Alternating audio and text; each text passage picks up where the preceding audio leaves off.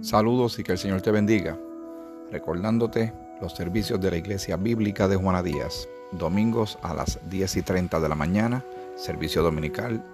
Lunes el programa de radio Viviendo en Gracia con Cristo de la Iglesia Bíblica de Juana Díaz a las 10 y 5 de la mañana por WCGB. Cadena radial La Roca 1060 AM desde Juana Díaz. Miércoles el servicio de recarga servicio devocional recarga a las 7 de la noche, también a través de Facebook. Y los viernes los jóvenes del Ministerio Momentum en sus diferentes sitios de la internet, de Facebook e Instagram. El Ministerio Momentum de Jóvenes de la Iglesia Bíblica de Juana Díaz. Estamos meditando en textos bíblicos que impactan nuestras vidas. Hoy vamos a continuar con unos cuantos que son también sumamente determinantes, bien determinantes. Como por ejemplo, si vamos a Génesis, el capítulo 1, Génesis es el primer libro de la Biblia, y la primera oración, la primera expresión de, de la escritura determina todo lo demás, todo el tiempo de la humanidad hasta que Cristo regrese, todo lo que significa Dios, todo eh, nos ubica a ti a mí en tiempo y espacio. Ahora bien, tú y yo creemos en Dios. Pues yo espero que tú creas en Dios. Pero mucha gente no lo cree. Está ajeno a esta expresión que indiferentemente si alguien cree o no en ella, es la realidad. No necesita eh, Dios que nadie crea esto para que sea una realidad como que tampoco Dios necesita que alguien de alguien que le diga que él es Dios como para ayudarle en su identidad. Nosotros sí necesitamos que nos ayuden en nuestra identidad. ¿Quiénes somos? ¿Por qué estamos aquí? ¿Dónde nos toca estar? ¿Dónde nos ubicamos? ¿Cuál, cuál posición me corresponde? Son preguntas bien importantes que todo ser humano se hace en un momento dado de su vida. Pero todo está afectado por lo que dice la Escritura. La expresión de Génesis 1.1 establece todo. En el principio creó Dios los cielos y la tierra. Ahí queda claro que Dios es creador. Que antes de Él, lo que nosotros conocemos como universo, tierra, eh, planetas, estrellas, eso no estaba. Era Dios en su eternidad. Él es alfa y omega, principio y fin. Él no tiene un punto de origen. Él es Dios. Difícil de, explicarlo. Y nosotros lo creemos por fe. El mero hecho de que hay una creación y que nosotros estamos sobre ella y que nos hacemos preguntas tan profundas como esa, es un gran indicativo de que realmente debe haber alguien que haya hecho todo esto. Si hay una creación, hay un creador. Si en la creación hay un diseño, por ende hay un diseñador. Y si en esa creación se manifiestan leyes como la ley de termodinámica, la ley de gravedad, entre otras, entonces significa que hay un legislador. O sea, alguien hizo esto. Esto no es un accidente, como escuché de uno de mis mentores, no lo sabe que es uno de mis mentores, pero lo es. El doctor Ravi Zacarías, un gran apologeta que en estos días lamentablemente está, él ha tenido problemas con su espalda por mucho tiempo, tiene hasta piezas de metal.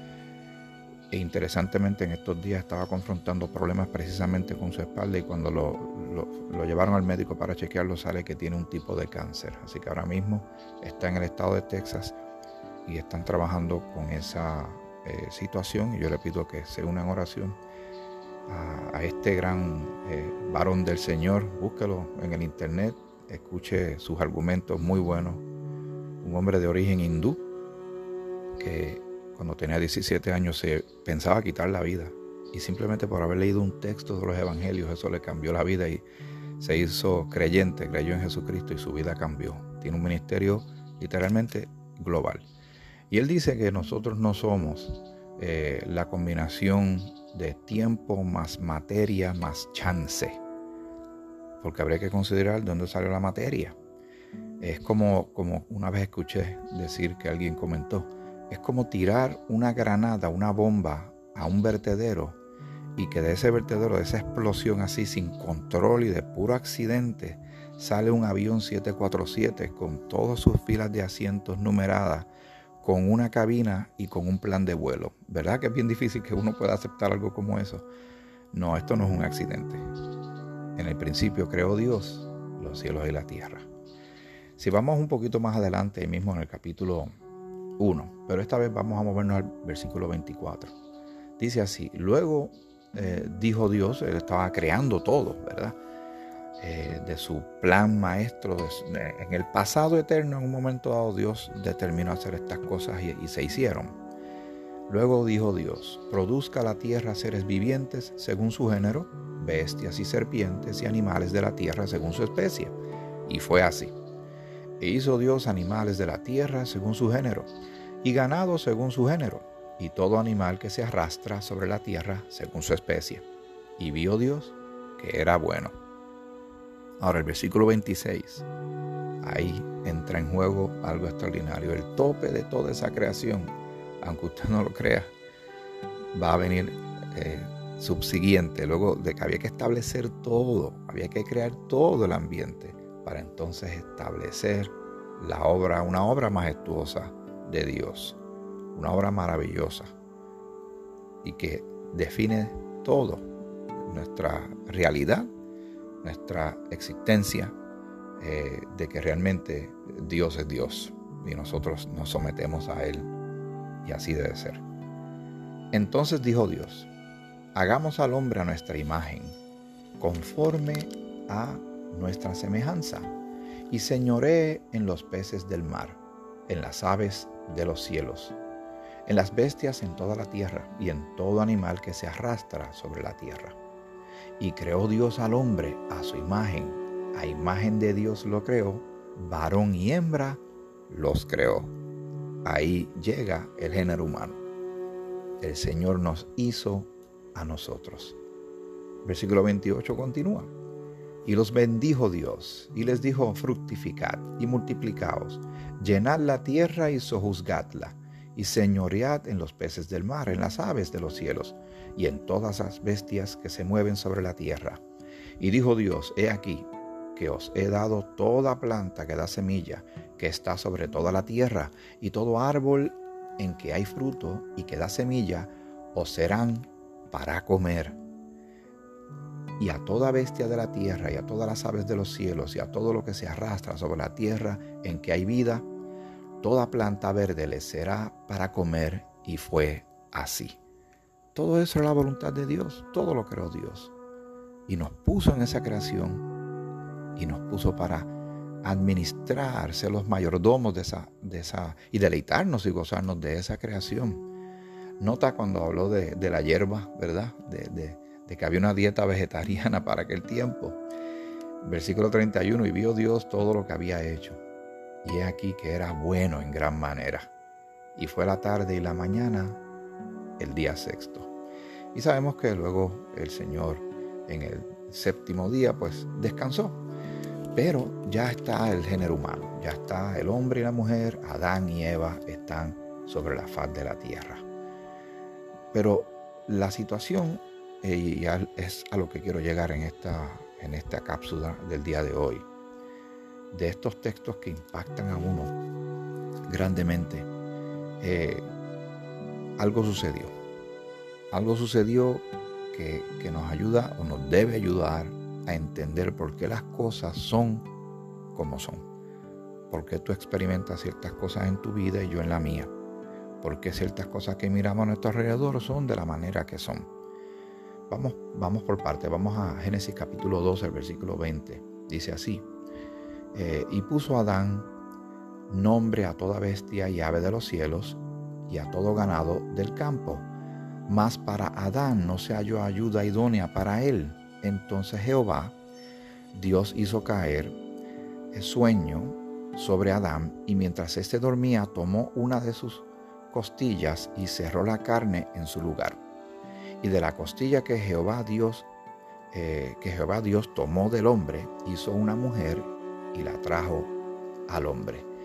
Dijo entonces Adán, esto es ahora hueso de mis huesos y carne de mi carne. Esta será llamada varona, porque del varón fue tomada.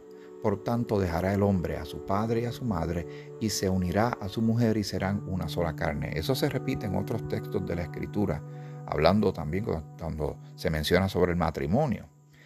Y estaban ambos desnudos, Adán y su mujer, y no se avergonzaban. Todo estaba bien. Hubo un tiempo en que todo estaba perfecto, balanceado. No había ni chispa de un elemento pequeño de algo que fuera malo, maligno, maldito, negativo, sospechoso, doloroso, triste, vergonzoso. Nada, nada, la palabra desconfianza no existía. Todo estaba bien, pero las cosas cambiarían, lamentablemente. En el capítulo 3 de Génesis, el versículo 1 dice así, pero la serpiente era astuta más que todos los animales del campo que Jehová, Dios, había hecho. Así que ya para ese momento, estos son momentos que no hay eh, una fecha específica, solo sabemos qué sucedió. Más adelante, en otras porciones de la escritura, surge la figura de, de Lucifer, que era un ángel que estaba en los cielos, pero se reveló ante Dios Ahora le conocemos como Satanás, el adversario que quiere estropear, tratar de sabotear todo. Él vino para robar, matar y destruir. Así que ya está, aparece en escena en la tierra tan temprano como en ese instante que la palabra, eh, eh, la misma palabra le expresa y lo menciona como una serpiente. La serpiente era astuta más que todos los animales del campo que Jehová Dios había hecho, la cual dijo a la mujer, con que Dios os ha dicho no comáis de todo árbol del huerto, porque Dios le había dado a ellos una directriz, que manejaran todo, que fructificaran, que todo era para ellos, pero había un árbol que ellos no debían tocar. De tocar ese árbol, entonces entraría la muerte. No tan solo que morirían físicamente, sino que vendría una muerte espiritual una separación del hombre y la mujer del Dios que los creó. No había ninguna necesidad para llegar a eso. Pero ahí se demuestra que Dios los creó a ellos con voluntad para escoger. Pero ellos tenían que sopesar las consecuencias. Dios advierte. La escritura está llena de advertencias de que si hacemos una cosa puede surgir otra de causa y efecto, acción y reacción, lo hemos mencionado muchísimas veces en estas cápsulas. Para tener más, pues, ¿verdad? Vamos a tener esto claro. Para aquellos que no están muy, ¿verdad? No siguen la escritura eh, de, muy seguidito, ¿verdad? No, no están estudiando la palabra y apenas están escuchando estas cosas. Yo le voy a invitar a que escuche lo que dice en Gálatas el capítulo 6. Gálatas capítulo 6, el versículo 7 dice así, no os engañéis, Dios no puede ser burlado, pues todo lo que el hombre sembrare, eso también segará. Porque el que siembra para su carne, de la carne segará corrupción, mas el que siembra para el espíritu, del espíritu segará vida eterna. El versículo 9 termina diciendo, no nos cansemos pues de hacer bien, porque a su tiempo cegaremos si no desmayamos. Se parece también al final del capítulo 15 de Primera de, de Corintios. Regresemos entonces al Edén. La serpiente está allí y le hace una pregunta ya empieza a hacer su trabajo de sabotaje, de tratar de infiltrar, adulterar y meter una idea en la cabeza de Eva que eventualmente rebotaría también en Adán. Aquí es donde todo, amiga y amigo, hermano y hermana, aquí fue donde todo se dañó. Es lo que algunos teólogos le llaman la caída, la caída del ser humano. Todo estaba bien. Es bueno saber que la escritura empieza con esto, de que todo estaba bien y al final todo estará bien, pero todo a su debido tiempo. Mientras tanto estamos viviendo las consecuencias de lo siguiente. Versículo 2. Estamos en el capítulo 3 de Génesis. Y la mujer respondió a la serpiente, del fruto de los árboles del huerto podemos comer, pero del fruto del árbol que está en medio del huerto, dijo Dios, no comeréis de él ni le tocaréis para que no muráis. Así que queda claro, ella está admitiendo de que Dios le dio una información, no estaban ignorantes. Digamos, para poner un contexto, ¿verdad? Esto simplemente para el ejemplo que estamos hablando, que habían 3 millones de cosas que tenían ellos que podían manejar, administrar, disfrutar, deleitarse de ellas en la creación. Todo bien, todo estaba bueno. Y solamente había una cosa que no tenían que tocar. ¿No le parece curioso que el ser humano cuando usted pone un rótulo que dice ojo pinta, por alguna razón la persona se quiere corroborar y le pasa el dedo para simplemente confirmar? Es, es una cosa sorprendente como es el ser humano. Dios les había advertido, pero la serpiente tiene su propio plan. Versículo 4. Entonces la serpiente dijo a la mujer, no moriréis, sino que sabe Dios que el día que comáis de él serán abiertos vuestros ojos y seréis como Dios, sabiendo el bien y el mal. Al día de hoy, si hay una cosa que la humanidad ha estado todo el tiempo luchando o buscando, mucha gente buscando que quieren ser dioses, quieren ser todos poderosos, quieren saberlo todo, quieren determinar todo quieren ser los capitanes del guía de sus vidas. Todavía eh, el ser humano lucha con eso porque entró con la caída. ¿Qué fue lo que acabó con Lucifer, que ahora es Satanás? Que él dijo que él quería ser como Dios o más grande que Dios. Cuando el pecado entra, lo que entra es una soberbia, un orgullo que ciega, un hambre de poder que al día de hoy es lo que le ha hecho daño a la humanidad. El motivo de divisiones, de guerras, de, mucha idolatría, porque la idolatría es que no quieren a Dios como el único Dios, quieren otro Dios a su manera, que se ajuste a sus personalidades y sus propios intereses. Quieren poder, quieren dinero, quieren fama. El ser humano tiene ese ese hueco enorme, pero fue un golpe autoinfligido. Dios le dijo que no tocaran porque morirían. Muy bien, seguimos. Verso 6, y vio la mujer que el árbol era bueno para comer y que era agradable a los ojos y árbol codiciable para alcanzar la sabiduría, y tomó de su fruto y comió. Y dio también a su marido, el cual comió así como ella. Entonces fueron abiertos los ojos de ambos y conocieron que estaban desnudos. Hasta ese momento no había, no había ninguna malicia, ni una gotita, ni un pedacito de algo que, que fuera malicioso. Y ahora de momento ellos notan que están desnudos. Prosigue este relato, bíblico e histórico y terrible. Entonces cosieron hojas de higuera y se hicieron delantales. El primer acto de religión en la historia de la humanidad fue ahí, cuando el ser humano, Adán y Eva, trataron bajo sus propios medios de tapar su culpa y de tapar su vergüenza bajo sus términos, simplemente agarrando unas hojas que habían por allí. Vamos a dejarlo ahí. Este relato hay que analizarlo damas y caballeros, porque ahí nos ayuda a entender mucho de por qué a veces tú sientes como sientes y yo siento como siento. ¿Por qué reaccionamos como reaccionamos?